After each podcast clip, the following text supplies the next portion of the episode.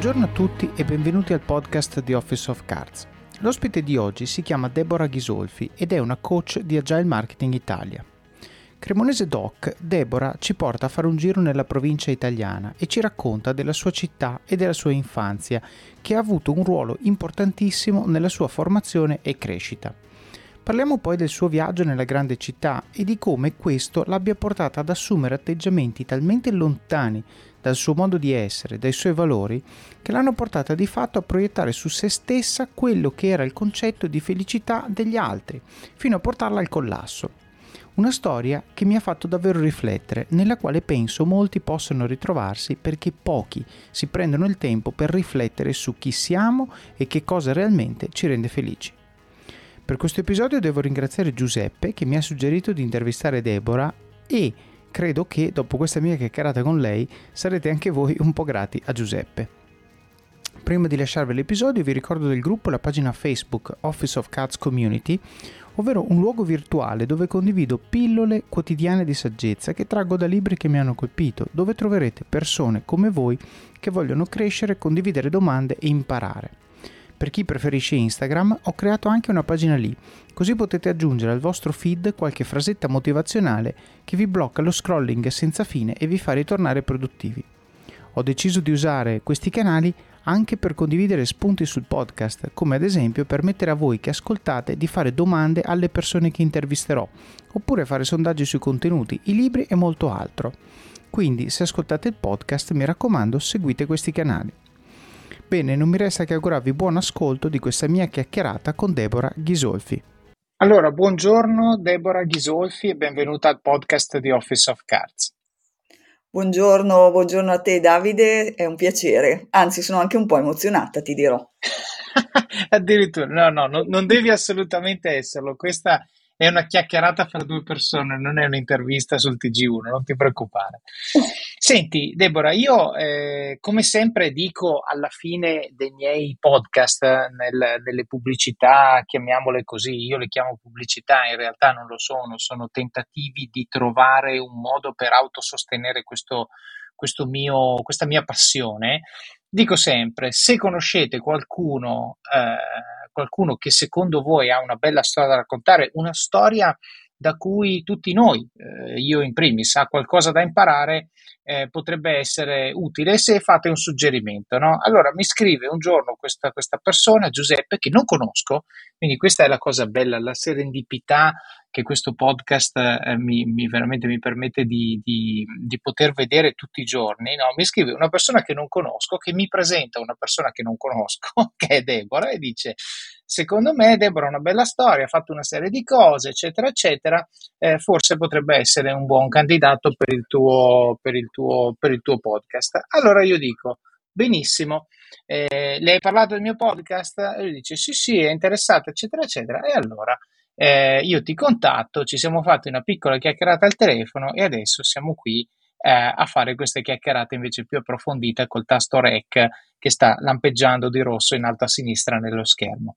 Quindi Deborah, io innanzitutto ti ringrazio per la disponibilità a raccontare un pochino il tuo percorso, che spesso e volentieri, lo dicevamo anche prima di registrare il podcast, no? Io dico sempre agli ospiti, faccio sempre la domanda da dove viene Pinco Pallino.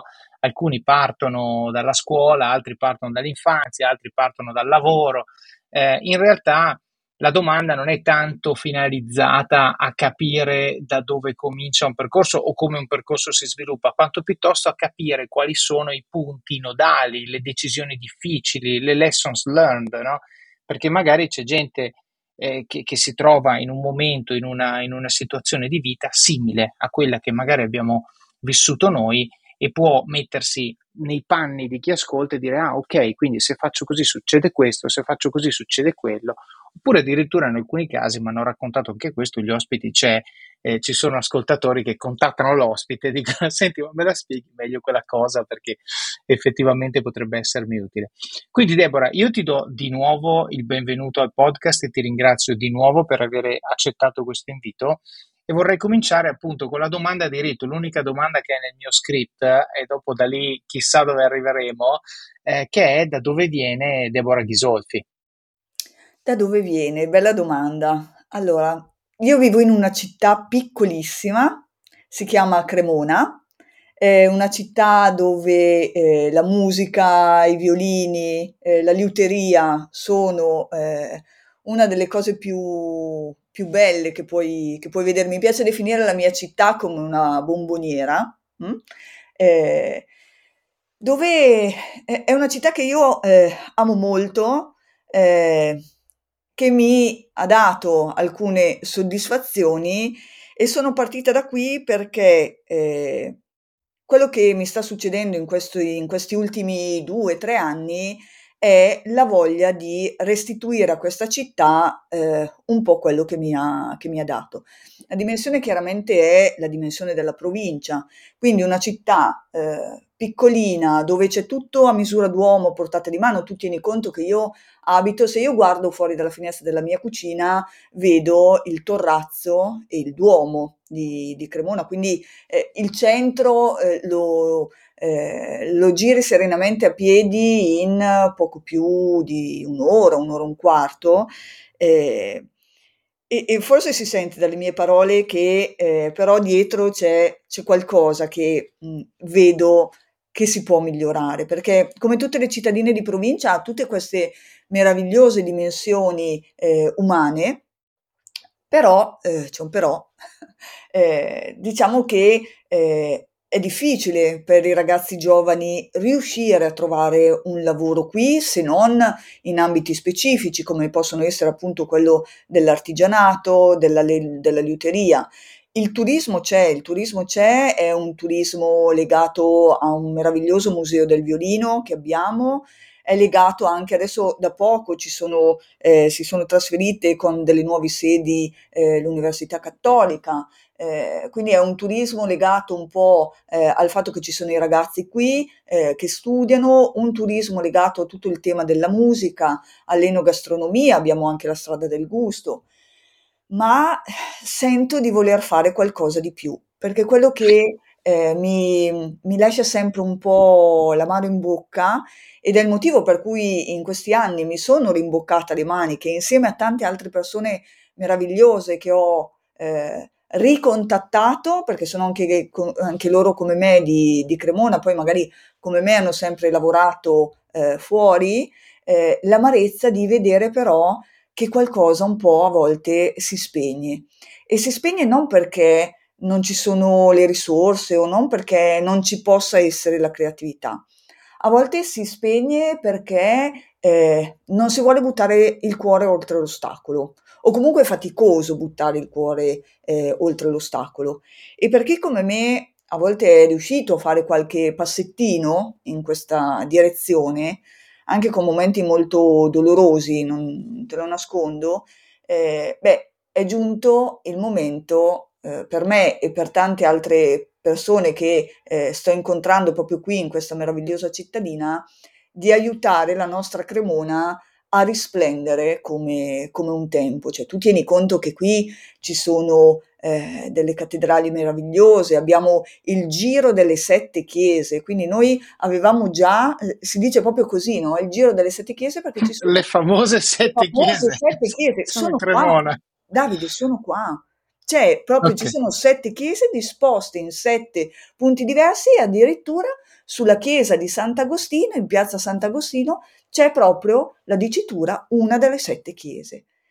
Abbiamo ad esempio le suore di clausura, dove c'è ancora il refettorio, è patrimonio del Fondo Ambientale Italiano, ci sono stati i Visconti, quindi non possiamo ignorare questa cosa, e forse si sente che lo dico con tanto trasporto. Certo, infatti volevo dire, allora io faccio adesso una missione di colpa, ma subito diventa un impegno. Allora, la missione di colpa è che non sono mai stato a Cremona, l'impegno è che ci andrò prima che questo episodio vada on air, ok? Sì, quindi mi impegno e ti tampinerò per avere magari dei suggerimenti, delle cose, giusto da dire, vengo con la mia famiglia, quali sono le cose che devo assolutamente vedere a Cremona. Mi porto a casa una cosa di quello che dici tu, che è sostanzialmente, tu hai detto una frase, proprio la primissima frase che hai detto è: vorrei ridare un po' alla mia città quello che questa città mi ha dato, no? Ora, Non sto a ripetere una cosa che chi ascolta questo podcast conosce, il mio amore infinito per la mia terra, Verona, il mio rispetto infinito per la provincia italiana, che è quella che sostiene questo paese, non certo le grandi città sono glamour, le grandi città sono importanti, certo, fondamentale, io vivo in una di queste, lavoro in una di queste, però non è l'Italia, ok?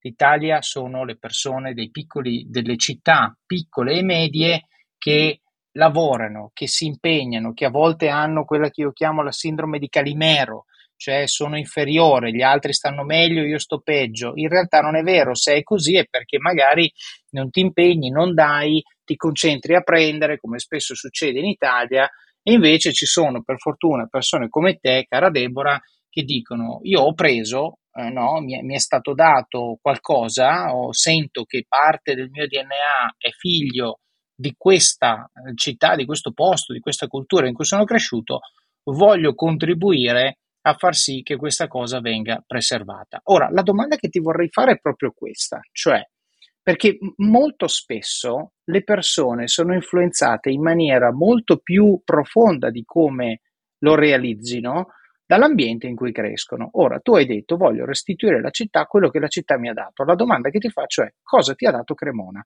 Cioè qual è il segno che Cremona ha lasciato su di te come persona, quali sono i tuoi tratti distintivi che ci sono oggi, che vengono dal fatto di essere cresciuta lì, e te lo chiedo perché la riflessione che invito gli ascoltatori a fare è, attenzione, siamo tutti figli del mondo in cui siamo cresciuti e a volte non ce ne rendiamo conto, addirittura molte persone si ritrovano quasi a rinnegare le loro origini, ma in realtà non si rendono conto che nel 90% di ciò che sono e ciò che fanno ci sono le loro origini. Poi magari c'è sicuramente una cosa che mi dava particolarmente fastidio, una cosa che non mi andava bene, ma questo è vero sempre. Però la domanda, la riflessione che vorrei che facessero le persone che adesso ascoltano la tua risposta a questa domanda è: che cosa risponderei io se mi facessero questa domanda? Quali sono gli elementi della cultura in cui sono cresciuto che io oggi mi porto dentro? E poi la domanda successiva che farò, così te l'anticipo, è: ok, dato che questi sono gli elementi, cosa possiamo fare per appunto reimmettere in quel sistema da cui abbiamo preso quando eravamo in una condizione dove potevamo dare poco ma avevamo molto da prendere? Adesso è il contrario, che cosa possiamo restituire? Però partiamo dalla prima domanda, quindi che cosa ti ha dato Cremona, perché la senti come una cosa da proteggere e da difendere? È una bellissima domanda e anche molto forte, mi viene da dire, perché va a scavare, no? Come dicevi tu. Allora, innanzitutto la cosa che mi ha dato è stata la dimensione di familiarità. E non ti nascondo però che la dimensione della familiarità a volte mi sembrava stretta, soprattutto in giovane età, quando sei adolescente, quando cominci le tue carriere lavorative e dici ma qui non c'è niente. In effetti però noi abbiamo vissuto un periodo scolastico alle scuole elementari, alle scuole medie, alle superiori, dove però gli insegnanti erano una parte della tua famiglia, se vuoi, quindi erano presenti ma con quella delicatezza della presenza non invasiva. Questa è una cosa, ad esempio, che a Cremona si sente ancora molto, perché ci sono poche scuole qui, ma sono ancora molto piccole, inserite in contesti e palazzi storici, a parte qualche istituto tecnico che ha delle sedi molto innovative, ma quelle che troviamo nel centro della città, come i licei, eccetera, hanno ancora questa dimensione molto di accudimento e molto familiare. Quindi io nella mia città, devo dire la verità, non mi sono mai sentita sola. E questo credo che per un ragazzino sia una parte fondamentale, perché sai, quando sei adolescente hai tutti i tuoi moti interiori, tutte le tue cose, le tue paturnie, come si dice da noi, e il sapere che non sei solo è comunque una bella ancora. E questa dimensione familiare l'ho vissuta molto anche per la cultura contadina, che comunque si sente ancora molto respirare in una cittadina come la nostra.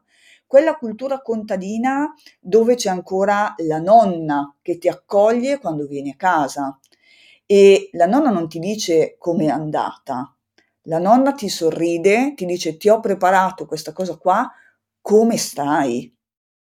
Come ti senti? Sei felice? La nonna ti dice queste cose, non gliene frega se hai preso 10, se hai preso 4 perché era un brutto momento, se hai preso 4 perché eri, in quel momento lì eri un lazzarone e non ne avevi voglia, è capitato anche a me, nonostante io fossi un po' super puntigliosina, tutta, che prende gli appunti, ancora oggi prendo gli appunti con le matite colorate, queste robe qua, ma c'era la nonna quando venivi a casa. E in queste città, secondo me, per i ragazzi fa ancora molto la differenza. Quindi questa è una delle prime cose che Cremona mi ha dato. E poi Cremona mi ha dato la possibilità anche di ascoltare tanta musica. Il mio nonno, che ricordo, mio nonno e mia nonna, forse si sente come lo dico, sono per me dei grandi punti di riferimento, non ci sono più da tanti anni, ma questo non significa che io non li senta e non li porti ancora dentro. Mio nonno era un musicista, tra l'altro autodidatta, perché il nonno faceva un lavoro molto semplice, ma quando mi portava con lui io sentivo proprio l'amore che lui ci metteva nel fare questa cosa. Mio nonno era non mi viene la parola, mi viene autotrasportatore, ma non è così, nel senso che lui aveva un piccolo furgoncino, caricava tutti i salumi, tutte queste cose buone da mangiare che vengono prodotti nei vari salumifici del Cremonese, eccetera, eccetera, e li portava nelle macellerie o nelle gastronomie della città. Quindi faceva proprio questa attività di andare a portare il prosciutto, andare a portare il salame, eccetera. E in ogni macelleria, in ogni gastronomia, quando il sabato la mia mamma lavorava tanto, e allora il sabato mio nonno mi diceva dai, lascia che la mamma faccia le sue cose con calma, vieni con me che poi mangiamo il panino col prosciutto, no? Allora mia mamma sorrideva perché mi diceva sì, intanto quella se mangia il prosciutto buonissimo, intanto che mia mamma faceva insomma le sue cose, e quindi io facevo questo giro con mio nonno, no? Quindi e la cosa che mi stupiva era che il macellaio, piuttosto che il fornaio, piuttosto che quando mio nonno apriva la porta e io ero dietro, diceva è arrivato Walter, cioè questo è arrivato Walter. Non so, io non ho vissuto la città di Milano, io l'ho vissuta per lavoro, la città di Roma l'ho vissuta per lavoro, Bologna a volte la vivo ancora per lavoro, non so se in altre città quando apri la porta c'è qualcuno che ti dice è arrivato Walter. E questa è un'altra delle cose che mi porto dietro, e l'amore per la musica, perché mio nonno il giovedì aveva la bella abitudine di sparire, è vero, il giovedì tardo pomeriggio. Mio nonno spariva, guardava la mia nonna Pina, donna proprio d'altri tempi, è presente la Veninchi, quella signora molto corpulenta, molto schietta, molto proprio che te la dice così come le viene, no? Massaia, dedita alla casa, ma con quella giusta attenzione ai figli. Lei aveva 4 figli, mio papà sono in 4. E figlia di mio nonno erano in 12, mia nonna erano in 8 fratelli. E quindi famiglia numerosa. Lui spariva e gli diceva Pina, pensaci tu. Lei aveva già capito tutto. Lui metteva nel furgone tutti i suoi strumenti, perché mio nonno suonava la fisarmonica, la chitarra, il mandolino e il banjo, che noi a casa conserviamo ancora. Wow. Nella casa di mio padre c'è ad esempio la fisarmonica, io ho la chitarra e il mandolino che si era fatto arrivare da Napoli, il banjo ce l'ha mio fratello, il banjo addirittura ha le iniziali d'argento, nome e delle iniziali di nome e cognome di mio nonno. Wow. Magari ci mandi le foto per le show notes, che li mettiamo questi. Sì, volentieri. E quindi che cosa succedeva? Lui andava a suonare, autodidatta, era una sua passione meravigliosa, tant'è che io ho preso la passione sia per la musica ma per l'opera lirica, perché quando eravamo a casa con il nonno o quando facevamo questo famoso giro del sabato, il nonno cosa faceva? Cominciava a cantare e metteva la radio e cose di questo tipo, e quindi io sono cresciuta con l'Aida, il Nabucco, Rossini, Cioè io sono cresciuta con quella roba lì e mio nonno che mi incoraggiava a cantare, anche se non, poi queste doti non le ho sviluppate perché sono proprio una schiappa, credimi Davide, cioè sono proprio negata, certo. per il canto, però mi ha portato dentro tanta di quella bellezza della musica e dell'arte in generale. Certo. Questo episodio è supportato da Scalable Capital, il tuo compagno ideale per iniziare a investire in modo semplice, sicuro e conveniente. Con oltre 600.000 clienti, Scalable è una piattaforma regolamentata e questo è molto importante ragazzi, perché vi offre una possibilità di investire in azioni, ETF e fondi partendo solo da €1. Ma perché dovreste iniziare a investire? È semplice. Primo, l'inflazione, che se aumenta di questo passo diminuisce di molto il nostro potere di acquisto. Secondo, se pensate oggi che la pensione che avrete quando ci andate a 80 e passa anni vi permetterà di sostenere lo stile di vita che avete, vi faccio tanti auguri. E il terzo, per chi ne ha i figli. Io ad esempio ho un fondo per le mie bambine, piani di accumulo per me, investimenti diversificati per obiettivi che hanno orizzonti temporali diversi. Con Scalable puoi dare forma ai tuoi obiettivi di investimento e sfruttare appieno il suo potenziale per far crescere i tuoi risparmi nel tempo. L'importante è iniziare per step e Scalable non ti permette solo di acquistare azioni o ETF, ma anche di imparare come funziona il mondo degli investimenti. Scopri di più su come Scalable può trasformare il tuo approccio agli investimenti visitando il link in descrizione. Ricorda, con Scalable il tuo viaggio finanziario può iniziare solo con €1. Non aspettare, investi nel tuo futuro oggi stesso con Scalable Capital.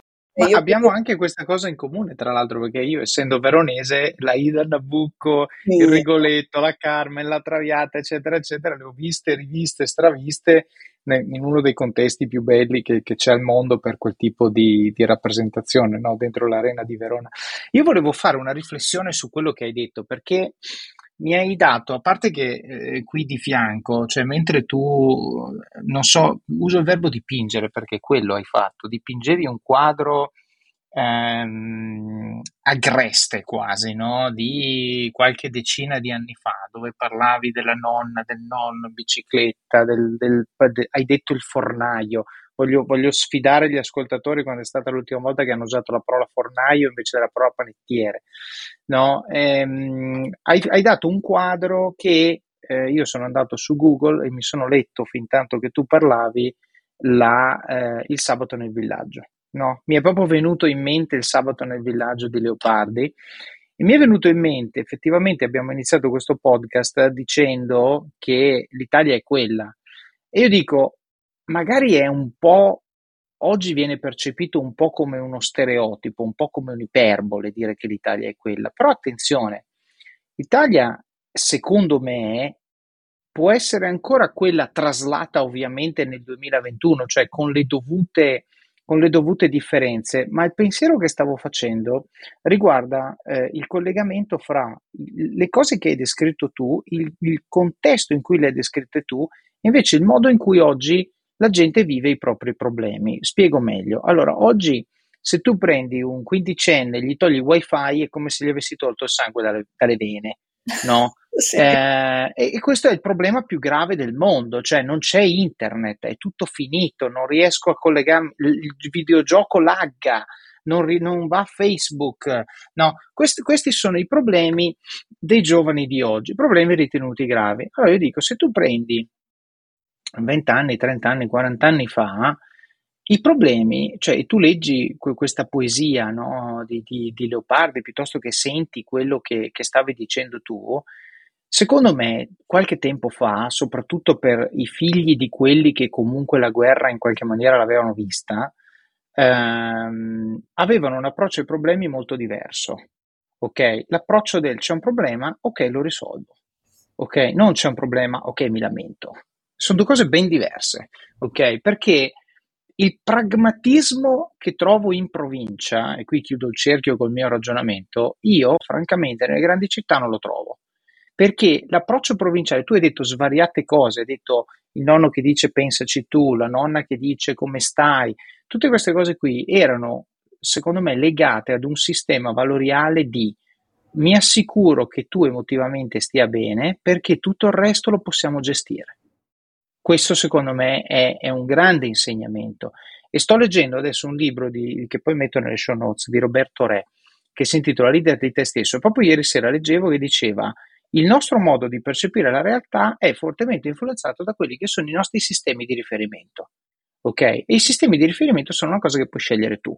Allora, il sistema di riferimento in cui se c'è internet sono contento, se non c'è internet non lo sono, l'ho deciso io che è questo il mio sistema di riferimento, e questo è un sistema che mi porterà inevitabilmente a prendermela per delle stupidate. È inevitabile, perché se per me la vita o morte è data dal collegamento internet, adesso ovviamente sto facendo un esempio, gli ascoltatori sanno benissimo che per ciascuno di loro c'è la micro minchiata che li manda in bestia. Perché? Perché c'è un sistema a monte che dice che quella roba lì è fondamentale, ma se tu ci pensi quella roba lì non è fondamentale, ok? Lo decidi tu che cosa è fondamentale. Allora, se tu rimetti al centro le cose che veramente non mutano mai, che sono le relazioni, i rapporti, la nonna, il contesto anche magari architettonico in cui sono cresciuto. Tu hai parlato di chiese, hai parlato di piazze, hai parlato del panettiere, il fornaio, e questo, quando tu dici fornaio, io sono certo nella tua mente c'è un'immagine molto chiara degli odori, dei suoni, dei colori, no? Che sostanzialmente ti proiettano in quel mondo. E secondo me, se tu costruisci un sistema di riferimenti che sono su cose, tra virgolette, immutabili, la possibilità che qualcosa vada storto rispetto a un sistema di cose quasi immutabili è molto bassa, ok? E questo ti espone meno a infelicità derivanti da stupidate che tu hai deciso di mettere su un piedistallo e che, una volta che sul piedistallo non ci sono più, ti senti perso. Chiudo questo rant dicendo una cosa, dicendo io ascolto, e chi ascolta questo podcast lo sa, ascolto molto i podcast di Jocko Willink. Lui fa la stessa cosa leggendo libri di veterani di guerra, perché lui prende uno che ha combattuto, che racconta le storie di quello che ha visto e dice: vi rendete conto che io mi lamento se mi sono rotto l'unghia e questo aveva è stato in una prigione di 1 metro quadro per 4 anni. Cioè, questo è il discorso, perché dipende dal riferimento. È ovvio che se il tuo riferimento è io non devo mai farmi male, quando mi faccio male mi lamento, ecco che qualsiasi cosa, anche l'unghia rotta, sembra un dramma. Se tu invece lo poni in una relazione, in un contesto con delle cose che assolutamente sono, diciamo, più grandi e che comunque qualcuno ha sopportato, ecco che forse dici: sai cosa c'è? Ho il problema dell'unghia, not a problem, vado avanti.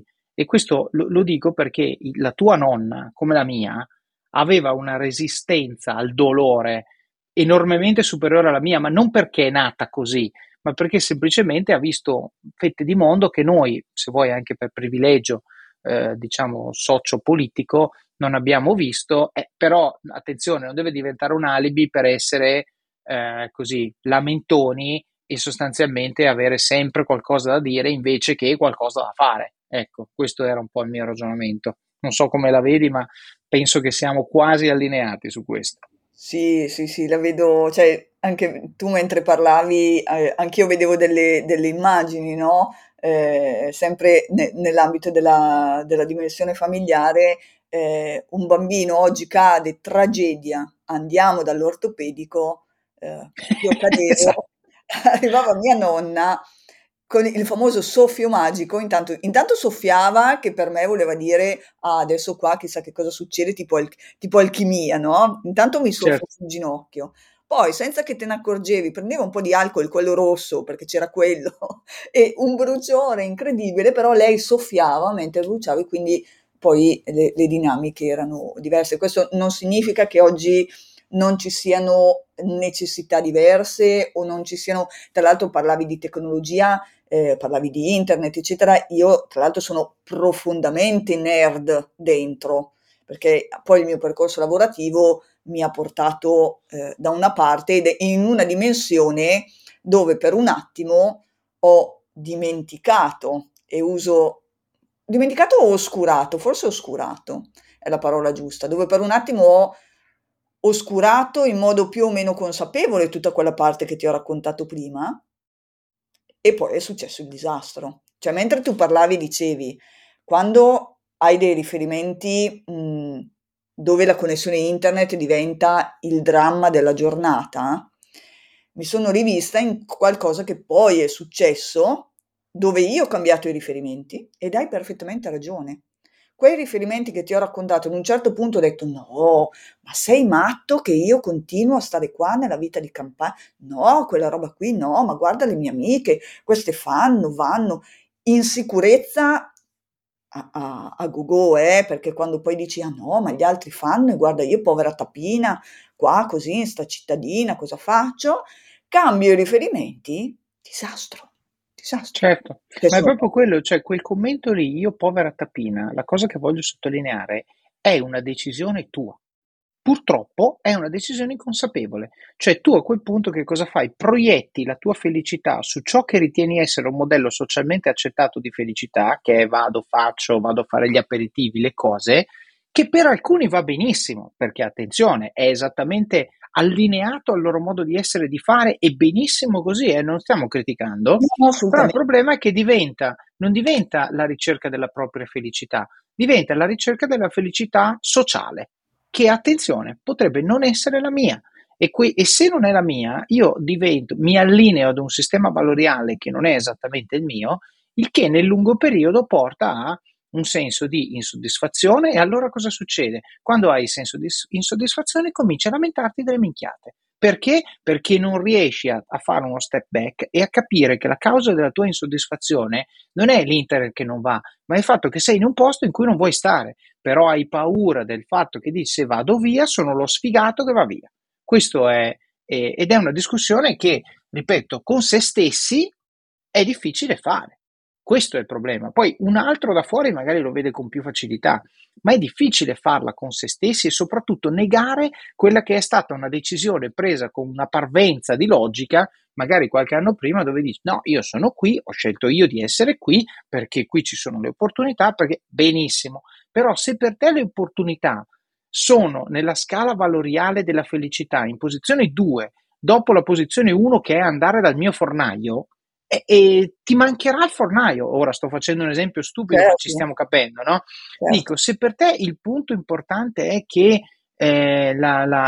voglio il fornaio, voglio la relazione con Pinco, Pallino, Tizio, Caio, il fruttivendolo, la cosa, quelle cose lì nella grande città è difficile averle, ergo se sono nella posizione 1 della tua scala valoriale devi essere consapevole del fatto che per qualche anno, se tu decidi di andare in un posto dove queste cose non ci sono, dovrai metterle in pausa. E quando avrai un senso di insoddisfazione, la prima domanda che ti devi fare non è se sono arrabbiato o meno perché non c'è internet o perché ho litigato con Tizio, ma è: vuoi vedere che mi manca talmente tanto quella cosa che per me è importante, che adesso sto proiettando la mia infelicità su altre cose più triviali perché semplicemente sono quelle che sono a portata di mano oggi? Fatevi questa domanda, perché molti, se si rispondono con sincerità, capiscono che in realtà hanno una situazione di infelicità derivante da questo. Faccio un piccolo inciso, perché magari non tutti hanno una scelta geografica come scelta diciamo sostanziale insoddisfazione. Ma fatevi due domande sulle relazioni, ok? Quante relazioni portiamo avanti per consuetudine e non perché veramente vogliamo portarle avanti? E parlo di relazioni di qualsiasi tipo, può essere il compagno, la compagna, moglie, marito, può essere l'amico, l'amica, il collega, eccetera, eccetera. Facciamoci delle domande, perché se noi continuiamo in maniera inconscia a forzarci dentro relazioni che non sentiamo nostre, poi finisce che queste relazioni diventano tossiche, e la tossicità può essere o circoscritta all'interno di questa relazione, che già comunque è un problema, oppure peggio ancora diventa tossico il mio rapporto con una terza persona per effetto del fatto che io non vado d'accordo con un'altra persona. Classico caso, genitori che litigano e chi ci paga sono i figli. Ok? Cioè, facciamoci due domande su questo, ma veramente con serenità, perché alla fine se io ho chiaro che cosa voglio, ho chiaro che cosa mi rende felice e soprattutto che cosa mi rende infelice a livello di sistema valoriale, evito di perdere tempo sulle minchiate piccolissime che ovvio ci capitano tutti i giorni, ma alle quali io reagirei in maniera molto diversa se avessi un costrutto molto più chiaro alla base della lettura di questi fenomeni. Guarda, cioè, sai che mi sono talmente emozionata, ma emozionata in senso positivo, Davide, perché hai tirato proprio fuori quello che è successo a me. E adesso un bel caffè finito. Perché rischiare di rimanere senza caffè quando puoi abbonarti a Caffè Borbone? Prezzi vantaggiosi, costi di spedizione inclusi, tante possibilità di personalizzazione e l'abbonamento lo sospendi quando vuoi. Decidi tu la frequenza, la qualità, scegli tra le cialde e capsule compatibili e crea il tuo mix di gusti e miscele. Mai più senza caffè con l'abbonamento Caffè Borbone. Tutte le info su caffèborbone.com. Cioè siamo partiti da un racconto dove tu mi hai chiesto da dove vieni, in realtà, ma la cosa meravigliosa è senza essercelo detti prima, senza aver preparato nulla, sei arrivato ad un punto importante, cioè ad un certo punto io decido in modo più o meno consapevole, in realtà all'inizio era un po' una sfida con me stessa, no? Un voler dire... sono sicura che ce la faccio anch'io, come ce la stanno facendo le mie amiche che sono andate a vivere a Milano, piuttosto che io non voglio... Cambio i miei schemi, cambio i miei riferimenti, li cambio totalmente e ad un certo punto, oltre a ribellarsi, diciamo, la mia mente, si ribella anche il mio fisico. Cioè io sono stata ricoverata con un'emiparesi destra.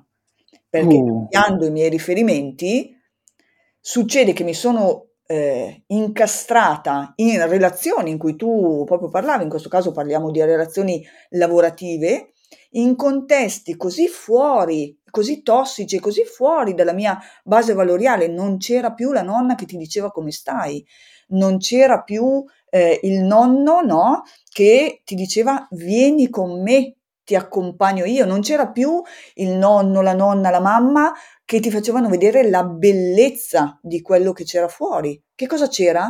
Performance, fare le scarpe agli altri, perché se tu fai le scarpe agli altri qualcosa ci guadagni sempre, questa era quella scala valoriale, devi essere sempre più bravo di tutti gli altri e chi l'ha detto? Io posso anche essere meno bravo in alcune cose, ma non per questo sono una cattiva persona. Io non so. Scusa, ce la piazzi un attimo temporalmente questa cosa, solo per capire, no? Quindi proprio a livello di mi sono laureato, ho fatto, giusto per capire la durata di questo tuo percorso.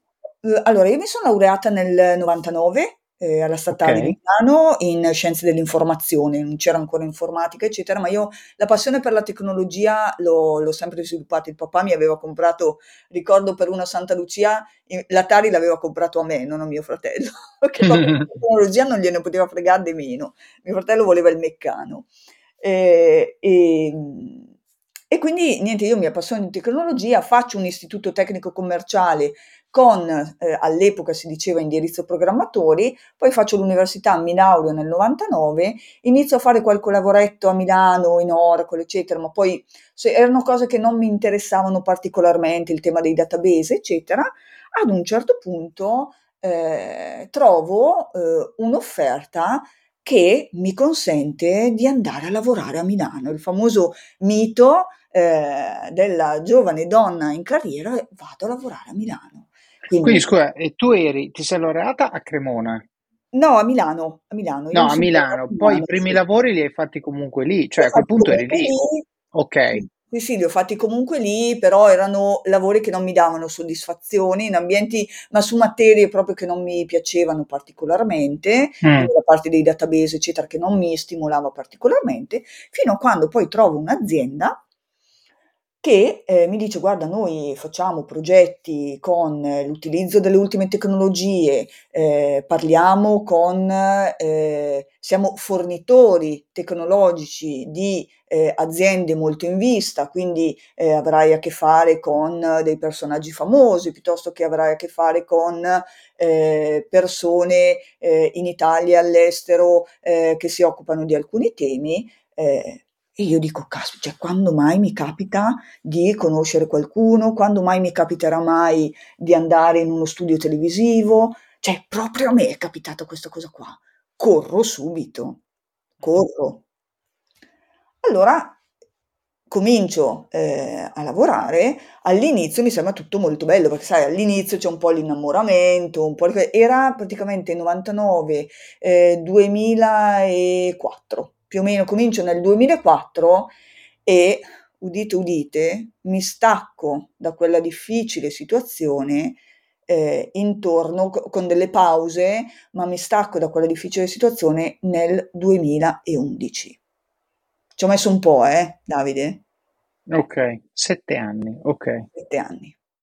Per poi scoprire che io più o meno funziono a cicli di 6-7 anni, perché poi sono andata a scoprire tutte le cose e più o meno funziono a cicli di 6-7 anni. Però hai detto una cosa che su cui vorrei fare un minimo di doppio clic, perché io di lavori ne ho cambiati tanti e penso, io cerco sempre di dire ragazzi, io vi dico quello che vale per me, non vi dico delle verità assolute, non sono assolutamente un illuminato, però su questo penso di avere tendenzialmente ragione, perché l'ho fatto talmente tante volte, l'ho visto fare talmente tante volte e finora la deviazione rispetto a quello che sto per dire è zero, cioè è sempre andata così, ed è spesso e volentieri quando io ricevo un'offerta di lavoro in generale, soprattutto nei casi in cui sono stato io a cercarmela. Quindi cosa vuol dire? Vuol dire che ero infelice del mio lavoro attuale, che avevo per qualsiasi motivo deciso che questa non era l'azienda per me, avevo litigato col collega e non vedevo opportunità di carriera e prendevo troppo pochi soldi, qualsiasi fosse il motivo. Mi sono messo sul mercato del lavoro e mi sono messo a cercare, ma ripeto, questo è soprattutto, questo è vero anche quando io sono lì che sto facendo il mio, un bel momento mi chiama un headhunter e magari mi offre una posizione. Spesso e volentieri io mi focalizzo enormemente di più su quello che trovo ed enormemente di meno su quello che perdo. Cioè, vedere gli aspetti positivi di ciò che trovo è facile, del nuovo. Il nuovo è sempre tendenzialmente sbilanciato sui colori caldi, ok? Sui, se vogliamo rimanere nelle metafore pittoriche. Sembra come le immagini delle api che vanno sui fiori che vediamo nei negozi, no? Il Media World, eccetera, eccetera, quando vai lì a vedere nel settore delle televisioni, no? Vedi queste immagini super sature, con colori nitidissimi, eccetera, eccetera. Quello è il nuovo, no? Il vecchio invece è bianco e nero, è un po', anzi addirittura ingiallito, è vecchio e non mi piace di meno. Quindi cosa succede? Succede che io del nuovo valuto sovrappeso, tendo a dare un sovrappeso agli elementi positivi e tendo a sottopesare gli elementi negativi. Perché lo faccio? Perché tipicamente penso che riuscirò a forzarmi a mandar giù gli elementi negativi, se li vedo, perché attenzione, il nostro cervello è talmente stronzo che a volte si rifiuta di vederli, quindi addirittura nel nostro modellino Kubler-Ross, no, del modello delle 5 fasi del, non mi ricordo in italiano, di Griff, no, della gestione delle tragedie, siamo in denial, quindi lo vedo ma lo rifiuto, ok? E quindi certe volte il cervello addirittura inconsciamente dice non lo vedi neanche, non c'è, è tutto bello, ok? Ci sono i fiorellini, entri là, c'è la musica, c'è Vivaldi nei corridoi, no? Ci sono queste cose bellissime. Invece la tua azienda puzza, il pavimento è sporco, la sedia è scomoda, cioè ti concentri su delle cose piccole, gli dai un peso tipicamente molto grande, negativo su ciò che hai, positivo sulla cosa che ti stanno proponendo e viceversa invece sul sottopeso, quindi sottopeso le cose negative dell'azienda che mi sta contattando e sottopeso invece le cose positive di quella che ho. Questo parlando del cambio di lavoro, tu hai parlato del cambio di città, è vero anche nel cambio di relazione, ovviamente, no? Tu hai una visione che non è corretta. Bisogna assolutamente, ed è in questi casi che avere chiarezza su quali sono le cose che determinano la mia felicità, la mia infelicità, mi aiuta a pesare le cose in una maniera, non dico corretta, perché corretta è veramente difficile, però quantomeno più vicina alla realtà rispetto a quello che farei semplicemente basandomi sull'istinto. E quindi tutto questo per dire che cosa? Per dire quello che Deborah ci sta raccontando è assolutamente coerente con quello che succede a noi tutti i giorni quando si presenta un nuovo appealing che ha le campanelline, che ci sembra tutto bello. Ecco, facciamo sempre l'esercizio di provare a forzarci a vedere anche le cose negative e poi a dare loro dei pesi che siano coerenti e congruenti e di non dare per scontato e questa è la cosa forse più importante e più difficile, che le cose negative riuscirò a farmele andare bene senza sforzo. Attenzione, perché a volte ce la fai, a volte purtroppo queste cose negative vanno a cozzare con il tuo sistema valoriale. Il problema è che il 99,9% di noi il sistema valoriale non se l'è mai chiarito nella testa, e quindi se non sai quali sono i valori con i quali non sei disposto a scendere a compromessi e qui vedi che ci sono delle cose che non sono allineate con quelli, stai sicuro che Deborah ci mette 7 anni, magari uno ce ne mette un po' di meno, non lo so, però concettualmente verranno a galla, perché il sistema valoriale lo puoi limare ma non lo puoi cambiare in maniera drammatica, perché è quello che sei, soprattutto quando sono passati un po' di anni nella tua vita, e lì non pensare che riuscirai a farti andare bene determinate cose, perché banalmente uno, come dice per esempio il work-life balance, no? Uno dice io lavorare 20 ore al giorno lo farei senza problemi, e dico sì, magari a livello di gestione della fatica ce la fai anche serenamente, ma se per te è importante cenare con la tua famiglia, se vuoi lavorare 20 ore al giorno vuol dire che devi lavorare da mezzanotte alle 8 di sera, ok? Perché poi tra le 8 di sera e mezzanotte riuscirai a passare un po' di tempo con la tua famiglia, ok? Se quella è la priorità. Se tu invece dici per un po' chi se ne frega, e dico occhio, quant'è questo po'? Ti conviene deciderlo oggi, perché arriverà un bel momento dove l'ennesima volta che tua figlia ti chiede dov'è papà e perché non è a casa con noi, ti peserà talmente tanto che probabilmente farai una minchiata, perché a quel punto non sarai più lucido. Ecco, ci sono passato talmente tante volte, ho sbagliato talmente tante volte che mi sento sereno nel dire ragazzi state attenti perché è così. Non so come la vedi tu, ma insomma. No, è così, tant'è che proprio ad un certo punto, ma pensa che nel 2004, quando è iniziato questo percorso, ho conosciuto una persona che adesso è un amico di quelli che se anche non li senti magari per 2 mesi perché si sta facendo altro, eccetera, e poi mandi un messaggio, cioè lui è lì che ti sorride e ti dice cosa c'è, perché lui ha già capito, ok? Andrea è uno delle persone che nel 2004 mi ha guardato e mi ha detto guarda Deborah, se vuoi ne possiamo parlare, però diciamo che quello che si potrebbe fare è cercare di organizzare il modo in cui si lavora qui, diciamo in un modo più agile, in un modo più con un mindset diverso, con una cultura che porti più alla valorizzazione delle persone, piuttosto che alla diciamo fare un continuo pushing. Hiring for your small business? If you're not looking for professionals on LinkedIn, you're looking in the wrong place. That's like looking for your car keys in a fish tank. LinkedIn helps you hire professionals you can't find anywhere else, even those who aren't actively searching for a new job but might be open to the perfect role. In a given month, over 70% of LinkedIn users don't even visit other leading job sites. So start looking in the right place. With LinkedIn, you can hire professionals like a professional. Post your free job on linkedin.com/achieve today. Io però ero talmente dentro in quella situazione che presi le sue parole, me le misi in tasca, ma non le capii neanche troppo bene, sono assolutamente onesta con tutti quelli che poi ascolteranno. E quindi mi prendo queste parole e ci sono stati degli anni in cui io sono diventata esattamente l'opposto, cioè mi mostravo fuori l'esatto opposto di quello che sono. Quindi performance, le famose... oggi le riconosco un po', mi dispiace dirlo perché io ho molto, tra le cose che sto facendo e tra le cose che sto restituendo, no? Come si diceva prima Davide, quello che sto restituendo anche alla mia città, e poi se vorrai ne parliamo, perché poi c'è anche la parte operativa di che cosa sto restituendo, c'è anche un aiuto alle giovani donne in carriera, faccio mentorship con alcune associazioni, nella mia città ho deciso di fare mentorship alle giovani ragazze neolaureate che stanno facendo dei master, eccetera. Perché? Perché io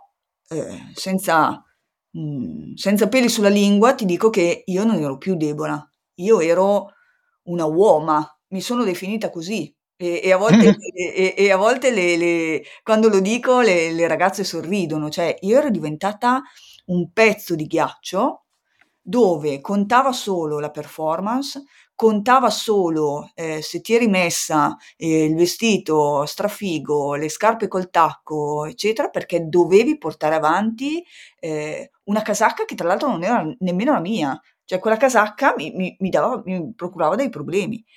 E nel frattempo, giusto perché poi la vita le cose te le fa vedere, ma poi dopo sei tu che devi trovare il modo per dirti per favore guardale, perché la vita te le fa vedere, poi devi essere tu. Ad un certo punto, durante questi 7 anni, io mi sono sposata nel 2012 con mio marito Simone, che si occupa di una cosa che non c'entra niente con la tecnologia, si occupa di edilizia. Ad un certo punto decidiamo di aiutare dei bambini in difficoltà, e quindi arriva da noi con un affido familiare, arriva da noi Simone, che caso strano si chiama come mio marito, e se tu lo vedi è la fotocopia di mio marito. Quindi decidiamo di fare questo percorso, e quando tu dici ad un certo punto, cioè vai a raccontartela che tua figlia dice dov'è il papà? Lui faceva la stessa cosa, cioè al papà diceva ma dov'è la mamma? Ma perché la mamma deve lavorare anche il sabato e la domenica? Ma perché la mamma non sta con noi? Perché cena sempre da sola? E se tu ci pensi, già un bimbo, perché Simone aveva 3 anni e mezzo quando è arrivato, che arriva da una situazione complicata di affidamento familiare, e poi in più gli attacchi anche questi pezzi.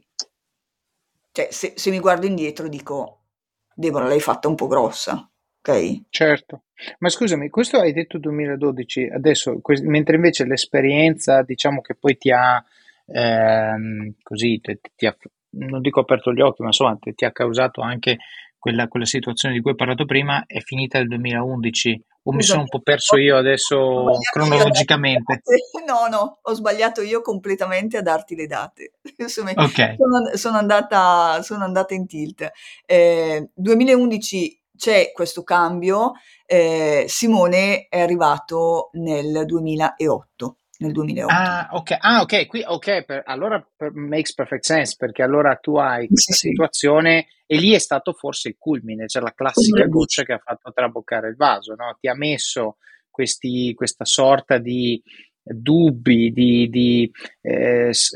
ti ha triggerato questi processi di riflessione interna sul senso delle cose che stavi facendo, e hai visto che c'era un sostanziale disallineamento con il tuo sistema valoriale, ma sei andata avanti, e questo è quello che poi ti ha portato all'episodio di cui ci ha parlato, è corretto? Corretto, Davide, è proprio così, cioè sono andata avanti, non capivo ma non volevo vedere, perché diciamoci anche le cose come stanno, le vedi ma ci sono dei momenti in cui non le vuoi affrontare, e ci sta. Fino a quando poi appunto questo momento proprio è stato un taglio, cioè ho detto io non voglio più quella cosa lì. E quindi il non voler più, che cosa è successo? Che nel momento in cui ho detto non voglio più fare questa cosa, non voglio più essere così, si è palesata una nuova opportunità dove sono molto onesta e sincera, dove in realtà in questa azienda, io lo dico sempre anche a Matteo, che è rimasto un carissimo amico, il mio ex titolare è rimasto un carissimo amico, e anzi ha fatto una cosa che per me, poi te la racconto, per me è stata altrettanto importante, mi sono riposata, nel senso che dal 2011 al 2016 io entro in un'azienda invece dove c'è un clima completamente diverso. È un'azienda dove posso rimanere a Cremona, pur essendo un'azienda multinazionale molto grande, con uno spirito di iniziativa molto forte, eccetera. rimango finalmente a Cremona, quindi mi posso dedicare al mio bambino, mi posso dedicare alla casa, al mio marito. Già lì i concetti di smart working c'erano, perché Matteo non mi ha mai detto, gli dicevo guarda Matteo, va bene per te se arrivo un po' prima, vado via alle 5, vado a prendere il bambino a scuola perché sai la maestra voleva dirmi due cose. Non c'è mai stato un momento in cui Matteo mi abbia detto no. Cioè lui mi diceva Deborah, abbiamo degli obiettivi, falli quando riesci, se adesso è il momento in cui hai bisogno di andare da Simone, vai e poi fai il resto. Quindi mi ha dato anche molta autonomia che ho ripagato con tanto senso di responsabilità. E... Certo. Scusa, posso tornare un attimo allo step prima, no? Più che altro perché poi chiaramente è una domanda molto personale quella che sto per farti, rispondi come ti senti. Il motivo per cui te la faccio è evidente, cioè vorrei che la gente capisse quando le cose vanno male quanto male possono andare, ok? Proprio perché abbiamo parlato di che cosa vuol dire forzarsi e cosa vuol dire tirare troppo la corda. Ci puoi raccontare, ripeto, nella misura in cui ti senti confortevole a farlo, l'episodio, no? Cioè, hai descritto un Emi Paresi, no? Uh-huh. Cioè, che cos'è successo? Perché il che cosa ti ha portato lì adesso lo abbiamo capito, però non vorrei che questo punto venisse glissato, no? Proprio perché tante persone tirano troppo la corda. Ora, non a tutti succederà quello che è successo a te, però ad alcuni succede anche di peggio. E quindi bisogna avere chiaro che cosa succede quando esageri. Ed eccoci qui, dopo questa prima parte di chiacchierata con Deborah, come al solito ricca di spunti davvero interessanti. Partiamo parlando di uno dei miei argomenti preferiti, ovvero la provincia e il legame con la terra che ci ha dato i natali, l'identità del nostro paese in queste piccole realtà. Con Deborah approfondiamo il legame con le nostre origini e l'importanza di capire che cosa ci hanno dato e in che modo ci hanno formato. Quante volte ci troviamo a dare per scontato chi siamo e non ci prendiamo il tempo per riflettere sul perché siamo come siamo, quali esperienze hanno influenzato ciò che ci piace e ciò che non ci piace. Deborah ci parla della dimensione familiare, della tradizione contadina, del legame coi nonni, del suo rapporto molto intimo con la musica. E tu che ascolti, che cosa risponderesti a questa domanda? Ma lo dico davvero, fermati un attimo, che cosa risponderesti alla domanda di che cosa, quali esperienze della tua infanzia ti hanno formato? Parliamo poi di come i nostri stati d'animo siano pesantemente influenzati dai nostri sistemi di riferimento, sistemi che possiamo modificare noi e quindi abbiamo molto più controllo sul come ci sentiamo di quello che crediamo. La felicità forse non è una scelta vera e propria, ma possiamo scegliere sistemi di riferimento che aumentano di molto la probabilità di essere felici nel mondo in cui viviamo. Abbiamo anche parlato dei rischi e dei problemi che derivano dal cambio dei sistemi di riferimento, spesso per allinearci alla società in cui viviamo e spesso che facciamo inconsciamente, portandoci a vivere vite che vanno bene a chi sta intorno a noi, ma magari non a noi. Abbiamo poi parlato del cambio di lavoro e di come il nuovo sia sempre più attrattivo del vecchio, soprattutto quando del vecchio ci siamo stufati. Non vediamo i difetti del nuovo e se li vediamo, diamo loro spesso un peso molto piccolo, peso che però nel tempo inevitabilmente aumenterà quando questo nuovo diventerà vecchio e lo confronteremo con un altro nuovo.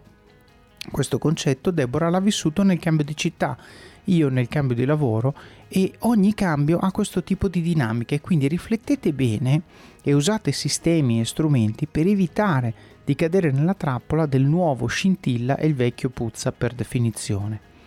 Nel prossimo episodio continueremo a sentire la storia di Deborah, che riparte proprio dal suo collasso, dal momento in cui il suo corpo ha detto basta e le ha fatto capire in modo inequivocabile che la vita che stava vivendo non era la sua e che la sua felicità probabilmente andava cercata in modi e luoghi diversi da quelli delle persone che aveva frequentato in quegli anni. Un episodio davvero da non perdere e che sono certo vi farà molto riflettere. Passiamo ora al supporto, la fase in cui siete voi i protagonisti e in cui dimostrate con pochi e semplici ma significativi gesti quanto impatto abbiano questi contenuti nel vostro quotidiano e quanto sia importante per voi che il podcast continui a crescere. Quindi come fare? Il primo modo è Patreon ed è il primo link che trovate nelle show notes. Vi basta andare su it.officeofcards.com/podcasts e cliccare l'episodio di Deborah. Oppure andare su patreon.com/Office of Cards. Patreon è un modo senza sforzo per contribuire alla qualità di questo podcast e vi permette di fare delle piccole donazioni mensili, anche di pochi euro, per darmi una mano a finanziare il supporto professionale per l'editing degli episodi e la promozione del podcast. Spesso mi dite grazie per questo podcast sui social, via email, in alcuni casi anche di persona, e io vi sono veramente infinitamente grato di questo. Se potete, anche un aiuto concreto può fare la differenza per contribuire a renderlo ancora migliore. Si tratta di una cifra libera. Se ciascuno di voi desse anche solo €1 al mese, niente, potrei assumere un tecnico audio full time e una persona che mi aiuti a diffondere il messaggio sui social o altri mezzi di comunicazione, oppure anche coordinare meglio le interviste di persona, che sono sempre migliori di quelle remote. Potrei cercare attivamente diverse tipologie di ospiti su LinkedIn, fare più recensioni di libri che richiedono più tempo. Insomma, se volete che il podcast cresca, un po' di supporto ci vuole. E voglio ora ringraziare di cuore tutti i patrons che finora hanno scelto di supportare il podcast Office of Cards. Il secondo modo, lasciando recensioni di Office of Cards su Amazon, magari raccontando quali parti vi sono piaciute o quali tecniche e consigli avete messo in pratica e hanno avuto impatto nella vostra vita. So che molti di voi regalano Office of Cards ai loro amici, chiedete loro di lasciare la recensione quando lo hanno finito. Il terzo modo, recensioni del podcast, se lo ascoltate su Apple Podcast e da ora anche su Spotify. Finalmente anche Spotify ha aggiunto le stelline, solo quelle, non si può mettere il commento. E che le stelline sono il vostro modo per dire quello che pensate di questi contenuti. Potete quindi su Apple Podcast commentare magari un episodio o una frase che vi ha colpito particolarmente e su Spotify lasciare le stelline. Magari già questo episodio. Deborah ci dà un sacco di spunti, di stimoli, di liste di cose da fare, di riflessioni sulla provincia. Mi raccomando, sono cose utili che vanno condivise. Il quarto modo. Se usate Apple Podcast potete abbonarvi al podcast, costa pochissimo e con l'abbonamento avrete accesso in esclusiva a contenuti extra come ad esempio gli episodi completi, ovvero le 2-3 puntate di ogni episodio in anticipo rispetto agli altri, oppure altri materiali che sto pensando di rendere disponibili nei prossimi mesi. Il quinto modo per supportare questo podcast è suggerire persone che vorreste che io intervistassi oppure temi che vorreste che io trattassi. Questo podcast lo faccio io, è vero, ma lo faccio soprattutto per voi, un po' come i regali che si dice che debbano piacere a chi li riceve e non a chi li fa. Anche qui sta a voi aiutarmi ad aiutarvi e identificare temi o persone che ritenete facciano bene al gruppo. Deborah mi è stata suggerita da uno di voi, Giuseppe, appunto, che ringrazio, che ho ringraziato prima e ringrazio ancora, e Deborah a sua volta mi ha suggerito Luca Panigada, che avete sentito qualche settimana fa.